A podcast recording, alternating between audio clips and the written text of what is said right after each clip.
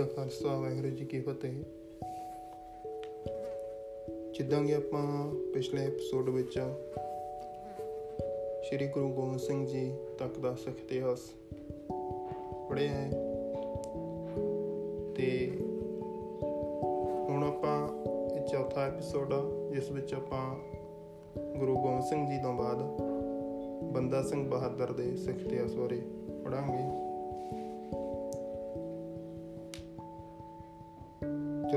ਗੁਰੂ ਗੋਬਿੰਦ ਸਿੰਘ ਜੀ ਨੇ ਬੰਦਾ ਸਿੰਘ ਬਹਾਦਰ ਨੂੰ ਦੱਖਣ ਤੋਂ ਸਿੰਘ ਸਜਾ ਕੇ ਭੇਜਿਆ। ਉੱਥੋਂ ਆਪਾਂ ਸ਼ੁਰੂ ਕਰਦੇ ਹਾਂ। ਸਿੱਖਾਂ ਨੂੰ ਆਪਣਾ ਲੀਡਰ ਗੁਰੂ ਗੋਬਿੰਦ ਸਿੰਘ ਜੀ ਤੋਂ ਬਾਅਦ ਬਹੁਤ ਜਲਦੀ ਮਿਲ ਗਿਆ ਸੀ। ਜੋ ਬਾਬਾ ਬੰਦਾ ਸਿੰਘ ਬਹਾਦਰ ਸਨ, ਜਿਸ ਨੂੰ ਗੁਰੂ ਗੋਬਿੰਦ ਸਿੰਘ ਜੀ ਨੇ ਆਪਣੇ ਹੱਥੀਂ ਅਮਰ ਛਕਾ ਕੇ ਪੰਜ ਤੀਰ ਹੁਕਮਨਾਮਾ ਤੇ ਕੁਝ ਹਜੂਰੀ ਸਿੰਘ ਨਾਲ ਦੇ ਕੇ ਜ਼ਾਲਮਾਂ ਨੂੰ ਸੋਧਣ ਵਾਸਤੇ ਭੇਜਿਆ ਸੀ। ਤੇ ਉਹ ਪੰਜਾਬ ਦੀ ਹੱਦ 'ਚ ਬਹੁਤ ਜਲਦੀ ਆ ਗਏ ਸੀ। ਪਹਿਲੇ ਪਹਿਲ ਤਾਂ ਉਹ ਬਾਂਗਰ ਦੇ ਇਲਾਕੇ ਵਿੱਚ ਆਏ। ਉਹਨਾਂ ਦੇ ਆਉਂਦਿਆਂ ਹੀ ਆਪਣਾ ਕੰਮ ਸ਼ੁਰੂ ਕਰ ਦਿੱਤਾ। ਇੱਕ ਪਿੰਡ ਵਿੱਚ ਉਸ ਦਾ ਜਥਾ ਉਤਰਿਆ ਹੋਇਆ ਸੀ। ਤੇ ਉੱਥੇ ਲਟੇਰੀਆਂ ਦੀ ਘਤਾੜਾ ਪਈ। ਉਹਨਾਂ ਮੁਠੀ ਪਰ ਸਿੰਘਾਂ ਨੇ ਧਾੜਵੀਆਂ ਨਾਲ ਡਟ ਕੇ ਟਾਕਰਾ ਕੀਤਾ। ਨਤੀਜਾ ਇਹ ਹੋਇਆ ਕਿ ਪਿੰਡ ਨੂੰ ਲੁੱਟਣ ਆਏ, ਉਹ ਆਪਣਾ ਆਪ ਲੁਟਾ ਕੇ ਨਸ ਗਏ। ਲੁੱਟਿਆ ਹੋਇਆ ਮਾਲ ਬੰਦਾ ਸਿੰਘ ਨੇ ਆਪਣੇ ਸਾਥੀਆਂ ਨੂੰ ਵੰਡ ਦਿੱਤਾ। ਇਸ ਪਹਿਲੀ ਘਟਨਾ ਨੇ ਹੀ ਗਰੀਬਾਂ ਦੇ ਦਿਲਾਂ ਵਿੱਚ ਬੰਦਾ ਸਿੰਘ ਬਹਾਦਰ ਵਾਸਤੇ ਸਤਿਕਾਰ ਪੈਦਾ ਕਰ ਦਿੱਤਾ। ਕੁਝ ਹੀ ਦਿਨਾਂ ਪਿਛੋਂ ਉਹਨਾਂ ਸਹਿਰੀ ਤੇ ਖੰਡਾ ਦੋਹਾਂ ਪਿੰਡਾਂ ਦੇ ਵਿਚਕਾਰ ਆਪਣਾ ਡੇਰਾ ਲਾਇਆ ਇਥੋਂ ਮਾਝੇ, ਮਾਲਵੇ ਦਵਾਬੇ ਦੇ ਪੰਜਾਬ ਦੇ ਹੋਰ ਦੂਰ ਨੇੜੇ ਦੇ ਸਿੰਘਾਂ ਨੂੰ ਚਿੱਠੀਆਂ ਲਿਖੀਆਂ ਕਿ ਜ਼ਾਲਮਾਂ ਤੋਂ ਸਹਿਬਜ਼ਾਦਿਆਂ ਦਾ ਵੈਰ ਲੈਣ ਵਾਸਤੇ ਛੇਤੀ ਜਥੇ ਆ ਕੇ ਮਿਲ ਜਾਣ। ਕਿਉਂਕਿ ਸਮੇਂ ਦੀ ਸਰਕਾਰ ਜੋ ਮੁਗਲਾਂ ਦੀ ਸੀ, ਉਹ ਬਹੁਤ ਸ਼ਕਤੀਸ਼ਾਲੀ ਸੀ। ਤੇ ਉਹਦੇ ਲਈ ਟਾਕਰਾ ਲੈਣ ਵਾਸਤੇ ਇੱਕ ਚੰਗੀ ਤਾਕਤ ਦੀ ਜ਼ਰੂਰਤ ਸੀ। ਤੇ ਬੰਦਾ ਸਿੰਘ ਬਹਾਦਰ ਨੇ ਸਿੰਘਾਂ ਨਾਲ ਇੱਕ ਜਥਾ ਤਿਆਰ ਕੀਤੇ ਤੇ ਇੱਕ ਜਥੇਬੰਦੀ ਦੇ ਥੱਲੇ ਲੜਾਈ ਲੜੀ ਸੀ। ਜਿੱਥੇ ਜਿੱਥੇ ਖਬਰ ਪਹੁੰਚੀ, ਸਿੰਘ ਸਾਰੇ ਕਾਰ ਵਿਹਾਰ ਛੱਡ ਕੇ ਹਥਿਆਰ ਸੰਭਾਲ ਕੇ ਬੰਦਾ ਸਿੰਘ ਵੱਲ ਤੁਰ ਪਏ। ਸ਼ਾਹੀ ਹਾਕਮਾਂ ਨੇ ਸੜਕਾਂ ਦੇ ਦਰਿਆਵਾਂ ਦੇ ਪੱਤਣਾ ਉਤੇ ਚੌਂਕੀਆਂ ਬਿਠਾ ਦਿੱਤੀਆਂ। ਮਾਝੇ ਦੇ ਸਿੰਘਾਂ ਨੂੰ ਇਸ ਰਕਾਵਟ ਕਾਰਨ ਬੜੀ ਔਖਿਆਈ ਹੋਈ। ਉਹ ਸਿੱਧਾ ਰਾਹ ਛੱਡ ਕੇ ਪਹਾੜੀ ਇਲਾਕਿਆਂ ਵੱਲੋਂ ਚੱਕਰ ਕੱਟ ਕੇ ਕੀਰਤਪੁਰ ਜਾ ਇਕੱਠੇ ਹੋਏ। ਮਾਲਵੇ ਦੇ ਸਿੰਘਾਂ ਵਾਸਤੇ ਇਹ ਔਕੜ ਨਹੀਂ ਸੀ ਉਹ ਛੋਟੇ-ਛੋਟੇ ਜਥੇ ਬਣਾ ਕੇ ਛੇਤੀ ਹੀ ਬੰਦਾ ਸਿੰਘ ਬਹਾਦਰ ਕੋਲ ਆਪੜੇ ਮਹੀਨੇ 1-2 ਦੇ ਵਿੱਚ ਹੀ ਬੰਦਾ ਸਿੰਘ ਬਹਾਦਰ ਕੋਲ 4000 ਅਸਵਾਰ ਤੇ 7-8000 ਪੈਦਲ ਸਿੰਘ ਇਕੱਠੇ ਹੋ ਗਏ ਸੀ। ਸਿੰਘਾਂ ਦਾ ਇਹ ਦਲ ਬਾਬਾ ਬੰਦਾ ਸਿੰਘ ਬਹਾਦਰ ਦੀ ਕਮਾਨ ਹੇਠ। ਰਾਜ ਕਰੇਗਾ ਖਾਲਸਾ ਤੇ ਸਤਿ ਸ਼੍ਰੀ ਅਕਾਲ ਦੇ ਜਕਾਰੇ ਛੱਡਦਾ ਜਾ ਰਿਹਾ ਸੀ। ਜਿਸ ਪਿੰਡ ਦੇ ਚੌਧਰੀ ਗੁਰੂ ਦੇ ਲੰਗਰ ਵਾਸਤੇ ਰਸਦ ਜਾਂ ਕੁਝ ਹੋਰ ਨਜ਼ਰਾਨਾ ਲੈ ਕੇ ਮਿਲ ਪੈਂਦੇ, ਸਿੰਘ ਬਿਨਾਂ ਛੇੜ-ਛਾੜ ਕੀਤੇ ਉੱਥੋਂ ਅੱਗੇ ਲੰਘ ਜਾਂਦੇ। ਤੇ ਜਿੱਥੇ ਦੇ ਹਾਕਮ ਕੁਝ ਆਕੜਦੇ ਉਹ ਫਿਰ ਸੋਧ ਦਿੱਤੇ ਜਾਂਦੇ ਸੀ। ਪਿੰਡ ਭੁੰਨਾ ਜੋ ਕਿ ਕੈਥਲ ਦੇ ਨੇੜੇ ਹੈ। ਉੱਥੇ ਪਤਾ ਲੱਗਿਆ ਕੁਝ ਸਿਪਾਹੀਆਂ ਦੀ ਰਾਖੀ ਵਿੱਚ ਸ਼ਾਹੀ ਖਜ਼ਾਨਾ ਜਾ ਰਿਹਾ ਸੀ। ਸਿੰਘਾਂ ਨੇ ਸ਼ੇਰਬਾਈ ਹੱਲਾ ਕਰਕੇ ਖਜ਼ਾਨਾ ਲੁੱਟ ਲਿਆ। ਫਿਰ ਬੰਦਾ ਸਿੰਘ ਬਹਾਦਰ ਨੇ ਉਹ ਸਾਰਾ ਧਨ ਆਪਣੀਆਂ ਫੌਜਾਂ ਵਿੱਚ ਵੰਡ ਦਿੱਤਾ। ਤੇ ਕੁਝ ਹੀ ਦਿਨਾਂ ਪਿੱਛੋਂ ਕੈਥਲ ਦਾ ਹਾਕਮ ਫੌਜ ਲੈ ਕੇ ਸਿੰਘਾਂ ਨੇ ਆ ਚੜਿਆ ਕਿਉਂਕਿ ਸਿੰਘਾਂ ਨੇ ਉਸ ਦਾ ਖਜ਼ਾਨਾ ਲੁੱਟਿਆ ਸੀ, ਉਹਦਾ ਆਉਣਾ ਦਾ ਲਾਜ਼ਮ ਸੀ। ਜੋ ਪਹਿਲੇ ਹੱਲੇ ਵਿੱਚ ਹੀ ਹਾਰ ਖਾ ਕੇ ਭੱਜ ਗਿਆ। ਹੁਣ ਇਸ ਸਾਰੇ ਇਲਾਕੇ ਵਿੱਚ ਸਿੰਘਾਂ ਨਾਲ ਬੋਲਬਾਲਾ ਹੋ ਗਿਆ। ਦੂਰ ਨੇੜੇ ਤੋਂ ਕੁਝ ਹੋਰ ਸਿੰਘ ਆ ਰਲੇ ਤੇ ਕੁਝ ਜ਼ਾਲਮਾਂ ਤੇ ਸਤਾਇਆ ਹੋਇਆ ਹਿੰਦੂਆਂ ਵਿੱਚੋਂ ਨਵੇਂ ਸਿੰਘ ਸੱਜ ਗਏ। ਖਾਲਸੇ ਦੀ ਚੜ੍ਹਦੀ ਕਲਾ ਵੇਖ ਕੇ ਬਹੁਤ ਸਾਰੇ ਲਟੇਰੇ ਵੀ ਆ ਰਲੇ। ਬੰਦਾ ਸਿੰਘ ਆਪਣੇ ਕੋਲ ਕੁਛ ਨਾ ਰੱਖਦਾ। ਜੋ ਵੀ ਲੁੱਟਦਾ, ਮਾਲ ਜਾਂ ਨਜ਼ਰਾਨਾ ਆਉਂਦਾ, ਸਭ ਸਿੰਘਾਂ ਨੂੰ ਤੇ ਗਰੀਬਾਂ ਨੂੰ ਵੰਡ ਦਿੰਦਾ। ਲੁੱਟਦੇ ਮਾਲ ਤੋਂ ਮਤਲਬ ਇੱਥੇ ਇਹ ਨਹੀਂ ਕਿ ਗਰੀਬਾਂ ਨੂੰ ਲੁੱਟਿਆ ਜਾਂਦਾ ਸੀ, ਜੋ ਉਸ ਸਮੇਂ ਦੀ ਹਕੂਮਤ ਸੀ। ਹਕੂਮਤ ਦੇ ਕੁਝ ਚਾਪਲੂਸ ਲੋਕ ਹੁੰਦੇ ਨੇ, ਜੋ ਗਰੀਬਾਂ ਦਾ ਖੂਨ ਚੂਸਦੇ ਸੀ। ਤੇ ਸਿੰਘ ਫਿਰ ਉਹਨਾਂ ਸੌਦੇ ਲਾਉਂਦੇ ਨੇ ਜਾਂ ਉਹਨਾਂ ਕੋਲੋਂ ਮਾਲ ਲੁੱਟ ਕੇ ਆਪਣਾ ਗੁਜ਼ਾਰਾ ਕਰਦੇ ਸੀ। ਕਦੇ ਵੀ ਸਿੰਘਾਂ ਨੇ ਕਿਸੇ ਗਰੀਬ ਜਾਂ ਬੇਕਸੂਰ ਨਾਲ ਧੱਕਾ ਨਹੀਂ ਕੀਤਾ, ਤੇ ਜ਼ੁਲਮ ਕਰਨ ਵਾਲੇ ਨੂੰ ਲੁੱਟਦੇ ਵੀ ਸੀ, ਮਾਰਦੇ ਵੀ ਸੀ। ਸਭ ਤੋਂ ਪਹਿਲਾਂ ਬੰਦਾ ਸਿੰਘ ਦੀ ਨਜ਼ਰ ਸਮਾਣੇ ਦੇ ਪਈ। ਉਸ ਸਮੇਂ ਇਹ ਬੜਾ ਰੌਣਕੀ ਦੇ ਅਮੀਰਾਂ ਦਾ ਸ਼ਹਿਰ ਸੀ, ਸਮਾਣਾ। ਇੱਥੋਂ 22 ਪਾਲਕੀਆਂ ਨਿਕਲਦੀਆਂ ਸਨ, ਭਾਵ ਕਿ ਇੱਥੋਂ ਦੇ ਸੈਯਦ ਤੇ ਤੇ ਮੁਗਲ, ਸੈਯਦ ਤੇ ਮੁਗਲ ਤੇ 22 ਅਮੀਰ ਘਰਾਣਿਆਂ ਨੂੰ ਬਾਦਸ਼ਾਹ ਵੱਲੋਂ ਪਾਲਕੀਆਂ ਵਿੱਚ ਚੱਲਣ ਦੀ ਆਗਿਆ ਸੀ। ਉਹੀ ਗੱਲ ਆ ਕਿ ਤੇ ਅਮੀਰ ਲੋਕ ਰਹਿੰਦੇ ਸੀ ਸਰਕਾਰ ਦੇ, ਮੁਗਲਾਂ ਦੇ। ਸਮਾਣੇ ਦੇ ਚੜ੍ਹਾਈ ਕਰਨ ਦਾ ਇੱਕ ਹੋਰ ਵੀ ਕਾਰਨ ਸੀ। ਗੁਰੂ ਤੇਗ ਬਹਾਦਰ ਜੀ ਦਾ ਕਾਤਲ ਸੈਯਦ ਜਲਾਲੂਦੀਨ ਜਲਾਦ ਤੇ ਛੋਟੇ ਸਾਹਿਬਜ਼ਾਦੇ ਨੇ ਕਾਤਲ ਸ਼ਾਸ਼ਲ ਬੈਗ ਤੇ ਬਾਸ਼ਲ ਬੇਗ ਇੱਥੋਂ ਦੀ ਰਹਿਣ ਵਾਲੇ ਸੀ। ਇਸ ਵਾਸਤੇ ਸਿੰਘਾਂ ਦੇ ਦਿਲ ਵਿੱਚ, ਇਸ ਸ਼ਹਿਰ ਵਾਸਤੇ ਘੱਟ ਗੁੱਸਾ ਨਹੀਂ ਸੀ। 26 ਨਵੰਬਰ 1709 ਈਸਵੀ ਨੂੰ ਸਵੇਰੇ ਹੀ ਬੰਦਾ ਸਿੰਘ ਨੇ ਸਮਾਣੇ ਤੇ ਹਮਲਾ ਕਰ ਦਿੱਤਾ ਤੇ ਕੁਝ ਘੰਟਿਆਂ ਵਿੱਚ ਹੀ ਵਸਦਾ ਸ਼ਹਿਰ ਉਜਾੜ ਕਰ ਦਿੱਤਾ। ਮੁਗਲਾਂ ਤੇ ਸੈਯਦਾਂ ਅੱਗੋਂ ਟਾਕਰਾ ਤਾਂ ਕੀਤਾ ਗਿਆ, ਪਰ ਖਾਲਸੇ ਦੇ ਅਗਾਧ ਜੋਸ਼ ਦੇ ਸਾਹਮਣੇ ਬਹੁਤਾ ਚਿਰ ਠਹਿਰ ਨਾ ਸਕੇ। ਕਹਿੰਦੇ ਨੇ ਕਿ ਇਸ ਇੱਕ ਦਿਨ ਵਿੱਚ 10000 ਜਾਨਾਂ ਮੌਤ ਦੀ ਭੇਟ ਹੋ ਗਈਆਂ। ਇਸ ਸ਼ਹਿਰ ਦੀ ਲੁੱਟ ਵਿੱਚੋਂ ਸਿੰਘਾਂ ਨੇ ਚੰਗੇ ਹੱਥ ਰੰਗੇ, ਬੜਾ ਧਨ ਤੇ ਸਮਾਨ ਕਾਬੂ ਕੀਤਾ। ਇਲਾਕੇ ਦੇ ਲਟੇਰੇ ਵੀ ਬਹੁਤ ਕੁਝ ਹਾਸਲ ਕੀਤਾ ਜਿਹੜੇ ਵਿੱਚ ਲਟੇਰੇ ਰਲ ਗਏ ਸੀ। ਜਿਹੜਾ ਨਾ ਮਕਸਦ ਲੁੱਟ ਦਕੇ ਸੀ। ਭੇਸ ਬਦਲ ਕੇ ਸਿੰਘਾਂ ਦੇ ਵਿੱਚ ਲਟੇਰੇ ਆ ਰਲੇ ਸੀ। ਤੇ ਬਹੁਤ ਸਾਰੇ ਅਮੀਰਾਂ ਦੇ ਘਰ ਸਾੜ ਕੇ ਪੁਰਾਣੇ ਵੇਰ ਕੱਢੇ। ਕਿਉਂਕਿ ਜੈਸੇ ਕਰਨੀ ਵੈਸੇ ਹੀ ਭਰਨੀ। ਜਿਨ੍ਹਾਂ ਨੇ ਸਿੱਖਾਂ ਦੇ ਜ਼ੁਲਮ ਕੀਤੇ ਸੀ, ਉਹਨਾਂ ਨੂੰ ਸਜ਼ਾ ਨਾ ਮਿਲਣੀ ਸੀ ਜ਼ਰੂਰ। ਸਹੀ ਅਰਥਾਂ ਵਿੱਚ, ਇਹ ਸਿੱਖਾਂ ਦੀ ਪਹਿਲੀ ਫਤਿਹ ਸੀ।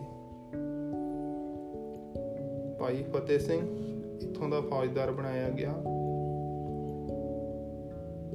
ਮਤਲਬ ਕਿ ਇਸ ਇਲਾਕੇ ਨੂੰ ਜਿੱਤਣ ਤੋਂ ਬਾਅਦ ਦੁਬਾਰਾ ਸਿੱਖਾਂ ਵੱਲੋਂ ਇੱਥੋਂ ਦਾ ਫੌਜਦਾਰ ਭਾਈ ਫਤਿਹ ਸਿੰਘ ਨੂੰ ਬਣਾਇਆ ਗਿਆ ਸੀ। ਹੁਣ ਬੰਦਾ ਸਿੰਘ ਛੇਤੀ ਤੋਂ ਛੇਤੀ ਮਾਝੇ ਤੋਂ ਦਬਾਬੇ ਦੇ ਸਿੰਘਾਂ ਨੂੰ ਮਿਲਣਾ ਚਾਹੁੰਦਾ ਸੀ। ਕਿਉਂਕਿ ਇਹ ਏਰੀਆ ਮਾਝਰਾ ਸੀ? ਤੇ ਇਸ ਤੋਂ ਅੱਗੇ ਜੋ ਦਵਾਬੇ ਦਾ ਏਰੀਆ ਹੈ, ਉੱਥੇ ਦੇ ਸਿੰਘਾਂ ਨੂੰ ਬੰਦਾ ਸਿੰਘ ਬਹਾਦਰ ਮਿਲਣਾ ਚਾਹੁੰਦੇ ਸਨ। ਉਸਨੇ ਉਹਨਾਂ ਨੂੰ ਵੀ ਸੁਨੇਹਾ ਭੇਜ ਦਿੱਤਾ ਕਿ ਅਸੀਂ ਛੇਤੀ ਬਨੂੜ ਵੱਲ ਆ ਰਹੇ ਹਾਂ। ਇੱਥੇ ਸਭ ਇਕੱਤਰ ਹੋ ਜਾਓ। ਆਪੋ ਸਰਹੰਦ ਤੋਂ ਚੜ੍ਹਦੇ ਪਾਸੇ ਦੀ ਟੱਕਰ ਕੱਟ ਕੇ ਅੱਗੇ ਵਧਿਆ ਤੇ ਰਾਹ ਵਿੱਚ ਕੁੜਾਮ ਠਸਕਾ, ਸ਼ਾਹਬਾਦ, ਮੁਸਤਫਾਬਾਦ, ਕਪੂਰੀ, ਸੰਡੌਰਾ ਮੁਖਲਸਗੜ ਮੁਖਲਸਗੜ ਜਿਸ ਦਾ ਨਾਮ ਸਿੰਘਾਂ ਨੇ ਲੋਹਗੜ ਰੱਖਿਆ ਤੇ ਬਨੂੜ ਦਾ ਕਸਬਾ ਮਾਰ ਲਿਆ। ਇਸ ਸਭ ਇਲਾਕੇ ਜਿੱਤ ਲਏ ਸਿੰਘਾਂ ਨੇ। ਇਹਨਾਂ ਮਾਰਾਂ ਵਿੱਚ ਬੰਦਾ ਸਿੰਘ ਕੋਲ ਲੜਿੰਦਾ ਧਨ ਤੇ ਸਮਾਨ ਹੋ ਗਿਆ। ਕਿਉਂਕਿ ਜਦੋਂ ਇੱਕ ਫੌਜ ਇਲਾਕਿਆਂ ਨੂੰ ਜਿੱਤਦੀ ਜਾਂਦੀ ਆ, ਤਾਂ ਉਹਨਾਂ ਦੀ ਤਾਕਤ ਵੀ ਵੱਧਦੀ ਜਾਂਦੀ ਆ। ਧਨ, ਮਾਲ, ਹੱਥ ਲੱਗਣ ਦੇ ਨਾਲ ਨਾਲ ਰਕਬਾ ਵੱਧਦਾ ਏ ਪਾਵਰ ਵੱਧਦੀ ਆ। ਉਧਰ ਕੀਰਤਪੁਰ ਵਾਲਾ ਦਲ ਰੋਪੜ ਨੂੰ ਵਧਿਆ, ਤਾਂ ਵਜ਼ੀਰ ਖਾਨ ਦੇ ਭੇਜੇ ਹੋਏ ਮਲੇਰ ਕੋਟਲੀ ਫੌਜ ਲੈ ਕੇ ਅੱਗੇ ਆ ਪੜੇ ਇਹਨਾਂ ਕੋਲੋਂ ਦੋ ਤੋਪਾਂ ਵੀ ਸਨ ਤੇ ਫੌਜ ਵੀ ਸਿੰਘਾਂ ਨਾਲੋਂ ਬਹੁਤੀ ਸੀ। ਪਰ ਜਿਸ ਵੇਲੇ ਸਿੰਘਾਂ ਦੇ ਜਥੇਦਾਰ ਚਰੋ ਸਰਹੰਦ, ਮਾਰੋ ਸਰਹੰਦ ਦੇ ਨਾਰੇ ਲਾ ਕੇ ਅੱਗੇ ਵਧਦੇ, ਤਾਂ ਉਹਨਾਂ ਦੀਆਂ ਤਲਵਾਰ ਸਾਹਮਣੇ ਛਾਤੀ ਢਾ ਕੇ ਖਲਾਉਣ ਦੀ ਕਿਸੇ ਵਿੱਚ ਹਿੰਮਤ ਨਾ ਹੁੰਦੀ। ਦੋਹਾਂ ਪਾਸਿਆਂ ਤੋਂ ਗੱਭਰੂਆਂ ਦੇ ਸਥਰ ਵਿਛ ਗਏ। ਅੰਤ ਖਿਜ਼ਰ ਖਾਨ, ਨੁਸਰਤ ਖਾਨ ਤੇ ਵਲੀ ਮੁਹੰਮਦ ਖਾਨ ਮਾਰੇ ਗਏ ਤੇ ਸ਼ੇਰ ਮੁਹੰਮਦ ਖਾਨ ਜ਼ਖਮੀ ਹੋ ਗਏ ਮੈਦਾਨ ਛੱਡ ਕੇ ਭੱਜ ਗਿਆ। ਸਿੰਘ ਵੈਰੀ ਦਾ ਸਮਾਨ ਕਬਜ਼ੇ ਕਰਕੇ ਫਤਿਹ ਦੇ ਜਕਾਰੇ ਛੱਡਦੇ ਬਨੂੜ ਵੱਲ ਵਧੇ ਬਨੂੜ ਤੋਂ 2-3 ਮੀਲ ਬਾਹਰ ਅੱਗੇ ਵਧ ਕੇ ਬੰਦਾ ਸਿੰਘ ਜੇਤੂ ਸਿੰਘਾਂ ਨੂੰ ਆ ਮਿਲਿਆ। ਦੋਹਾਂ ਦਲਾਂ ਨੂੰ ਵੇਖ ਕੇ ਖੁਸ਼ੀਆਂ ਚੜ ਗਈਆਂ, ਕੜਾਹ ਪ੍ਰਸ਼ਾਦ ਦੀਆਂ ਦੇਗਾਂ ਵੰਡੀਆਂ ਗਈਆਂ। ਹੁਣ ਦੋਵੇਂ ਦਲ ਛੱਤ ਤੇ ਕਬਜ਼ਾ ਕਰਕੇ ਸਰਹੰਦ ਉੱਤੇ ਹਮਲਾ ਕਰਨ ਦੀਆਂ ਤਿਆਰੀਆਂ ਸਨ। ਸਾਰੇ ਇਲਾਕੇ ਦੀਆਂ ਨਜ਼ਰਾਂ ਸਰਹੰਦ ਦੀ ਲੜਾਈ ਤੇ ਲੱਗੀਆਂ ਹੋਈਆਂ ਸਨ। ਸਿੰਘਾਂ ਦੀ ਤਾਕਤ ਵੀ ਦੋਨਾਂ ਦੇ ਦਲਾਂ ਦੇ ਮਿਲਣ ਨਾਲ ਦੁੱਗਣੀ ਹੋ ਗਈ ਸੀ, ਕਿਉਂਕਿ ਸਰਹੰਦ ਦੇ ਕਬਜ਼ਾ ਕਰਨ ਲਈ ਵੀ ਮਜ਼ਬੂਤ ਤਾਕਤ ਦੀ ਜ਼ਰੂਰਤ ਸੀ। ਤੇ ਦੋਹੀਂ ਪਾਸੇ ਡਟ ਵੀ ਤਿਆਰੀ ਹੋ ਰਹੀ ਸੀ। ਬੰਦਾ ਸਿੰਘ ਕੋਲ ਆਦਮੀਆਂ ਦੀ ਗਿਣਤੀ ਕਾਫੀ ਸੀ, ਪਰ ਹਥਿਆਰ ਬੜੇ ਥੋੜੇ ਸਨ। ਬੜੇ ਥੋੜੇ ਸਿੰਘਾਂ ਕੋਲ ਬੰਦੂਕਾਂ ਸਨ, ਬਾਕੀ ਕਿਸੇ ਕੋਲ ਨੇਜਾ, ਕਿਸੇ ਕੋਲ ਤਲਵਾਰ ਤੇ ਕਿਸੇ ਕੋਲ ਤੀਰ ਕਮਾਨ। ਇਹ ਫੌਜ ਤਿੰਨ ਤਰ੍ਹਾਂ ਦੀ ਸੀ। ਇੱਕ ਤਾਂ ਧਰਮ ਦੀ ਖਾਤਰ ਸ਼ਹੀਦ ਹੋਣ ਵਾਲੇ ਪੱਕੇ ਸਿੱਖ। ਰਾਮ ਸਿੰਘ, ਤਰਲੋਕ ਸਿੰਘ, ਫੁਲਕੀਆ ਆਦ ਦੇ ਕੱਲੇ ਹੋਏ ਤਨਖਾਹਦਾਰ ਸਿਪਾਹੀ। ਨੰਬਰ 2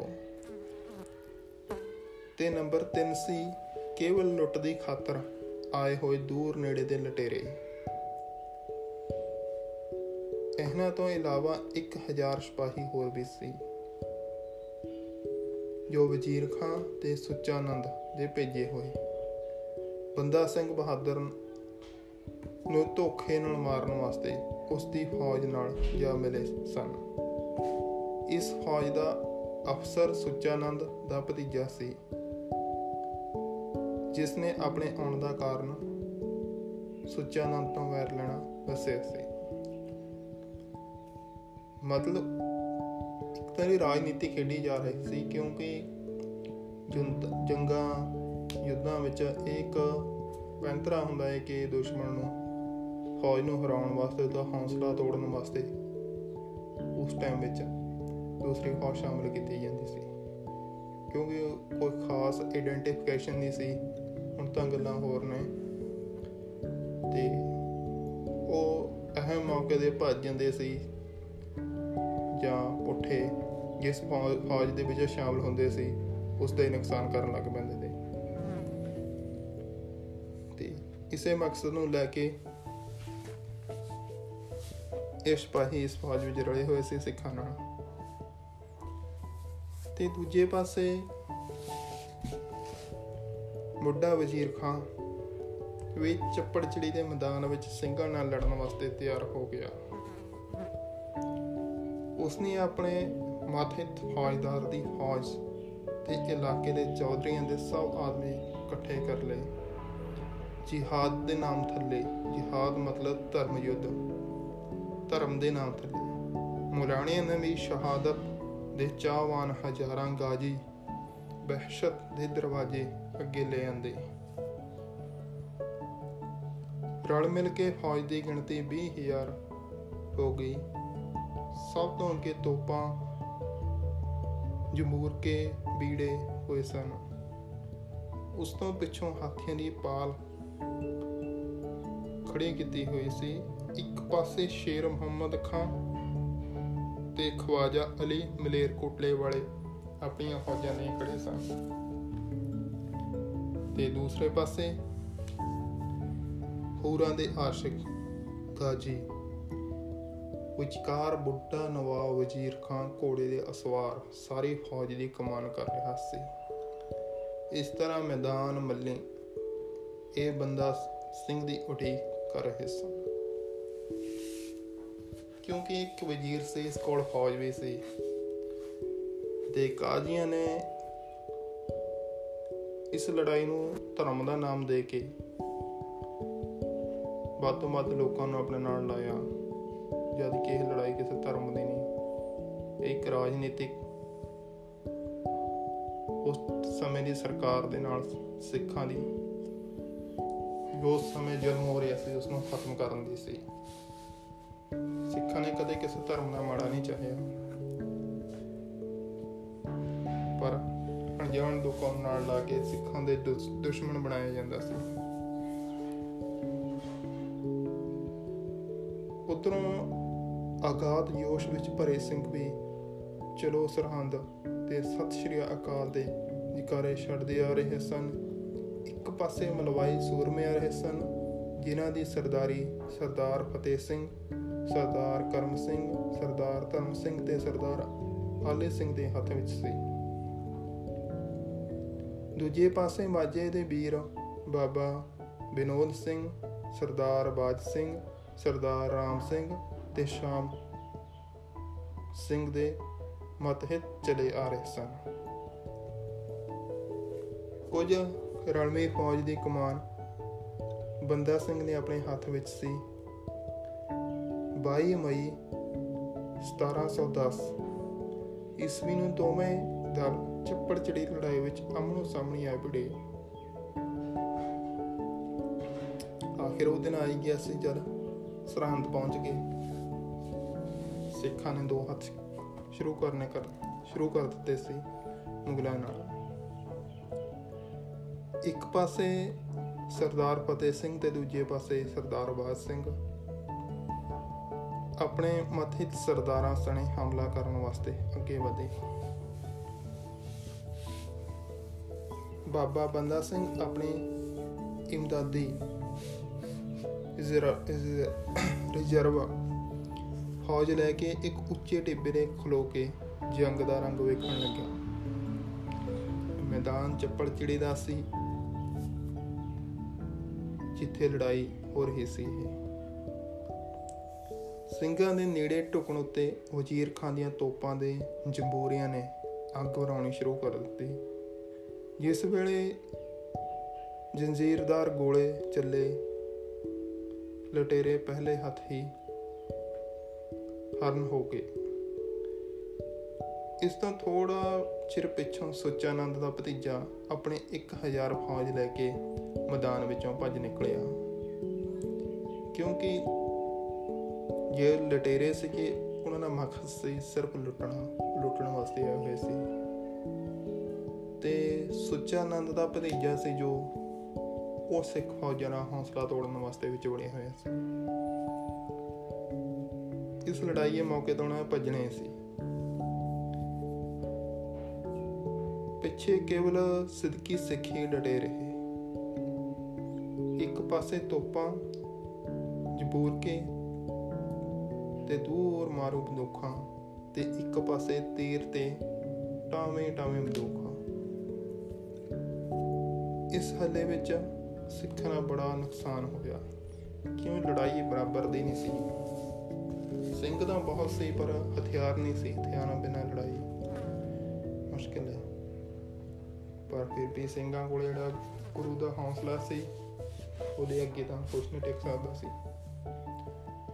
ਮੁਸਲਮਾਨ ਫੌਜਾਂ ਦੇ ਹੌਸਲੇ ਵਧ ਰਹੇ ਸਨ।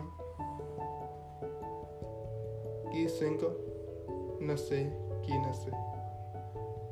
ਬਾਦ ਸਿੰਘ ਨੇ ਇਹ ਸਾਰੀ ਹਾਲਤ ਬੰਦਾ ਸਿੰਘ ਨੂੰ ਜਾ ਦੱਸੀ। ਤਾਂ ਉਹ ਇਮਦਾਦੀ ਫੌਜ ਲੈ ਕੇ ਮੈਦਾਨ ਵਿੱਚ ਆ ਡਟਿਆ ਇਸ ਸੱਜਰਸਾ ਫੌਜ ਦੇ ਆਉਣ ਨਾਲ ਸਿੰਘਾਂ ਦੇ ਦਿਲ ਵੱਧ ਗਏ। ਉਹਨਾਂ ਪੈਂਦੀ ਸੱਟੇ ਤਲਵਾਰਾਂ ਤੇ ਪਰਸ਼ੇ ਧੂ ਕੇ ਮਲੇਰ ਕੋਟਲੀਆਂ ਦੇ ਹੱਲਾ ਬੋਲ ਦਿੱਤਾ। ਉਹ ਦੋਵੇਂ ਉਹ ਦੋਵੇਂ ਯੋਧੇ ਮਰਦਾਂ ਵਾਂਗ ਡਟ ਕੇ ਲੜੇ, ਪਰ ਅੰਤ ਦੋਵੇਂ ਸ਼ੇਰ ਮੁਹੰਮਦ ਖਾਨ ਤੇ ਖਵਾਜਾ ਅਲੀ ਖਾਲਸੇ ਦੀ ਤਲਵਾਰ ਦੀ ਭੇਟ ਹੋ ਗਏ। ਜਰਨੈਲਾਂ ਦਾ ਡਿਗਣਾ ਹੀ ਸੀ ਕਿ ਉਹਨਾਂ ਦੀ ਫੌਜ ਮੈਦਾਨ ਛੱਡ ਕੇ ਨਾ ਉੱਠੀ। ਦੂਜੇ ਪਾਸੇ ਗਾਜੀਆਂ ਦਾ ਵੀ ਬਹੁਤ ਬੁਰਾ ਹਾਲ ਹੋਇਆ। ਇਸ ਵੇਲੇ ਵਜ਼ੀਰ ਖਾਨ ਵਾਲਾ ਮੋਰਚਾ ਵੀ ਕੈਂਪ ਸੀ। ਬਾਕੀ ਸਭ ਸਿੰਘਾਂ ਦੇ ਕਬਜ਼ੇ ਆ ਗਿਆ ਸੀ। ਅਜੇ ਵੀ ਹੌਸਲਾ ਕਰਕੇ ਬੁੱਢਾ ਨਵਾਬ ਅੜਿਆ ਖੜਾ ਸੀ, ਜਾਂ ਕਿਸੇ ਯੋਧੇ ਦੇ ਇੱਕ ਤੀਰ ਨੇ ਜੰਗ ਦਾ ਫੈਸਲਾ ਕਰ ਦਿੱਤਾ। ਤੀਰ ਨਾਲ ਫੱਟੜ ਹੋ ਕੇ ਵਜ਼ੀਰ ਖਾਨ ਘੋੜੇ ਤੋਂ ਥੱਲੇ ਆ ਡੇਗਾ।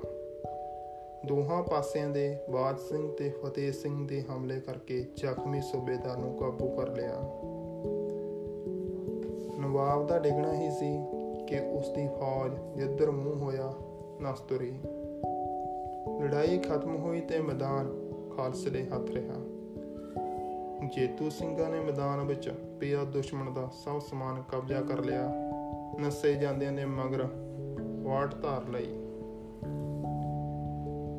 12 ਮੀਲ ਦਾ ਪੱਤ ਪੈਰਾਂ ਤੇ ਥੱਲੇ ਲਤਾੜ ਕੇ ਖਾਲਸਾ ਸਰਹੰਦ ਜਾ ਪਹੁੰਚਾ। ਉਹ ਚੱਪੜ ਚੜੀ ਸਰਹੰਦ ਤੋਂ ਕਾਫੀ ਫ਼ਰਕ ਨਾਲ ਜਿੱਦਾਂ 12 ਮੀਲ ਦੱਸੇ ਹੋਏ ਇੱਥੇ ਵੀ। ਥੋੜੇ ਜਿਹੇ ਟਾਕਰੇ ਪਿੱਛੋਂ ਕਿਲੇ ਦੇ ਕਬਜ਼ਾ ਕਰ ਲਿਆ। ਸਰਹੰਦ ਦੇ ਕਿਲੇ ਦੇ ਸਿੱਖਾਂ ਨੇ। ਤੇ ਫਿਰ 24 ਮਈ ਨੂੰ ਸਿੰਘ ਸਰਹੰਦ ਵਿੱਚ ਦਾਖਲ ਹੋ ਗਏ। ਸ਼ਹਿਰ ਦੀਆਂ ਕੰਧਾਂ ਸਿੰਘਾਂ ਨੂੰ ਅਜੇ ਸਹਿਬਜ਼ਾਦੇ ਨੇ ਖੂਨ ਨਾਲ ਰੰਗੀਆਂ ਹੋਈਆਂ ਨਜ਼ਰ ਆ ਰਹੀਆਂ ਸਨ। ਜੋ ਸਮਾਣੇ ਆਇਆ, ਤਲਵਾਰ ਦੀ ਧਾਰ ਲੰਘਾ ਦਿੱਤਾ ਗਿਆ। ਸੌਰੀ ਜੋ ਸਾਹਮਣੇ ਆਇਆ ਉਹਨਾਂ ਦੇ ਦਿਲਾਂ ਵਾਲਾ ਕਹਿਰ ਜੈਤੂਆਂ ਨੇ ਰੱਜ ਕੇ ਵੈਰੀਆਂ ਦੇ ਕੱਢਿਆ। ਬਾਜ਼ਾਰ ਤੇ ਮੁਗਲਾਂ ਦੀਆਂ ਹਵੇਲੀਆਂ ਲੋਥਾਂ ਨਾਲ ਭਰ ਗਈਆਂ।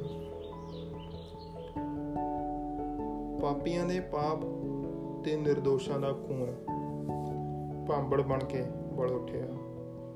ਜਿਸ ਵਿੱਚ ਗੁਨਾਹੀ ਭਵਟ ਬਣ ਕੇ ਡਿਗਣ ਲੱਗੇ।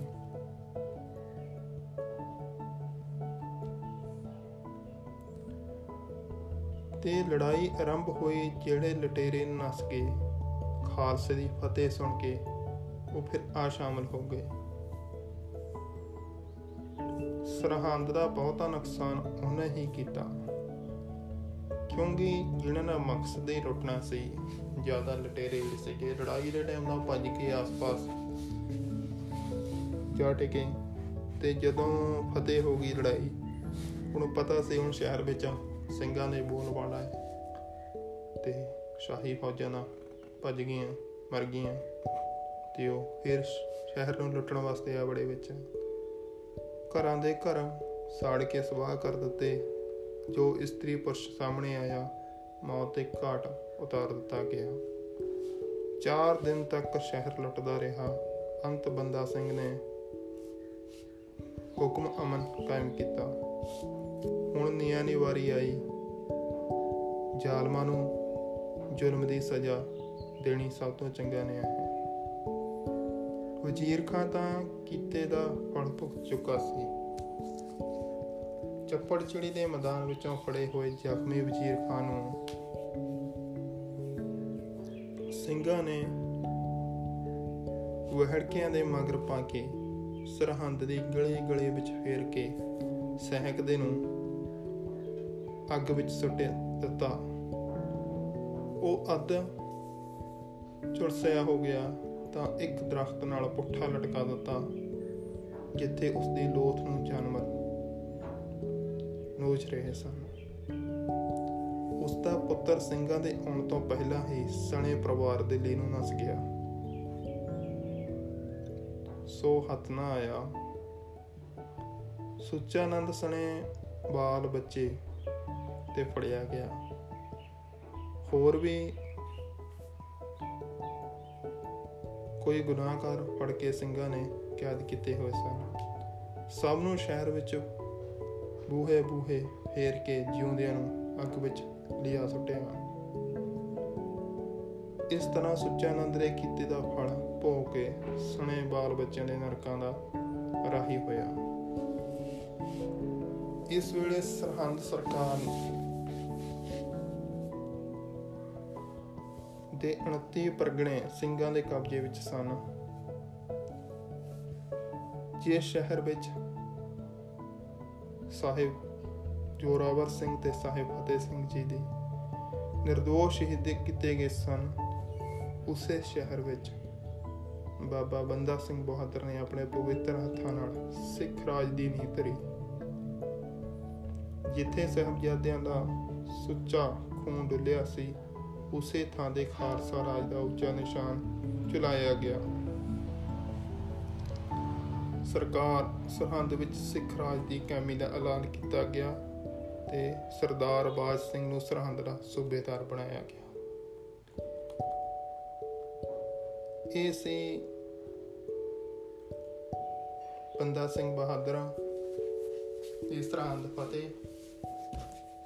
ਕਿੱਦਾਂ ਉਹਨੇ ਸਰਹੰਦ ਨੂੰ ਫਤਿਹ ਕੀਤਾ ਤੇ ਇੱਥੇ ਸਿੱਖ ਰਾਜ ਕਾਇਮ ਕੀਤਾ? ਤੇ ਇਸ ਤੋਂ ਅੱਗੇ ਬੰਦਾ ਸਿੰਘ ਬਹਾਦਰ ਦਾ ਜੋ ਵੀ ਇਤਿਹਾਸ ਹੈ, ਉਹ ਆਪਾਂ ਆਪਣੇ ਐਪੀਸੋਡ ਨੰਬਰ 5 ਵਿੱਚ ਗੱਲ ਕਰਾਂਗੇ। ਕਿੱਦਾਂ ਸਿੱਖਾਂ ਦਾ ਜਮਨਾ ਤੋਂ ਲੈ ਕੇ ਸਤਲੁਜ ਤੱਕ ਕਬਜ਼ਾ ਹੋ ਗਿਆ ਸੀ? ਸਿੱਖ ਰਾਜ ਦੀ, ਪਹਿਲੇ ਸਿੱਖ ਰਾਜ ਦੀ ਨੀਂਹ ਰੱਖੀ ਗਈ ਸੀ। ਸਰਹੰਦ ਫਤਿਹ ਤੋਂ। ਤੇ ਇਹ ਰਾਜ ਕਿੰਨੀਆਂ ਸਿੱਖਾਂ ਤੱਕ ਜਾ ਪਹੁੰਚਿਆ ਸੀ। ਉਸ ਬਾਰੇ ਆਪਾਂ ਅੱਗੇ ਵਾਲੇ ਐਪੀਸੋਡਾਂ ਵਿੱਚ ਗੱਲ ਕਰਾਂਗੇ।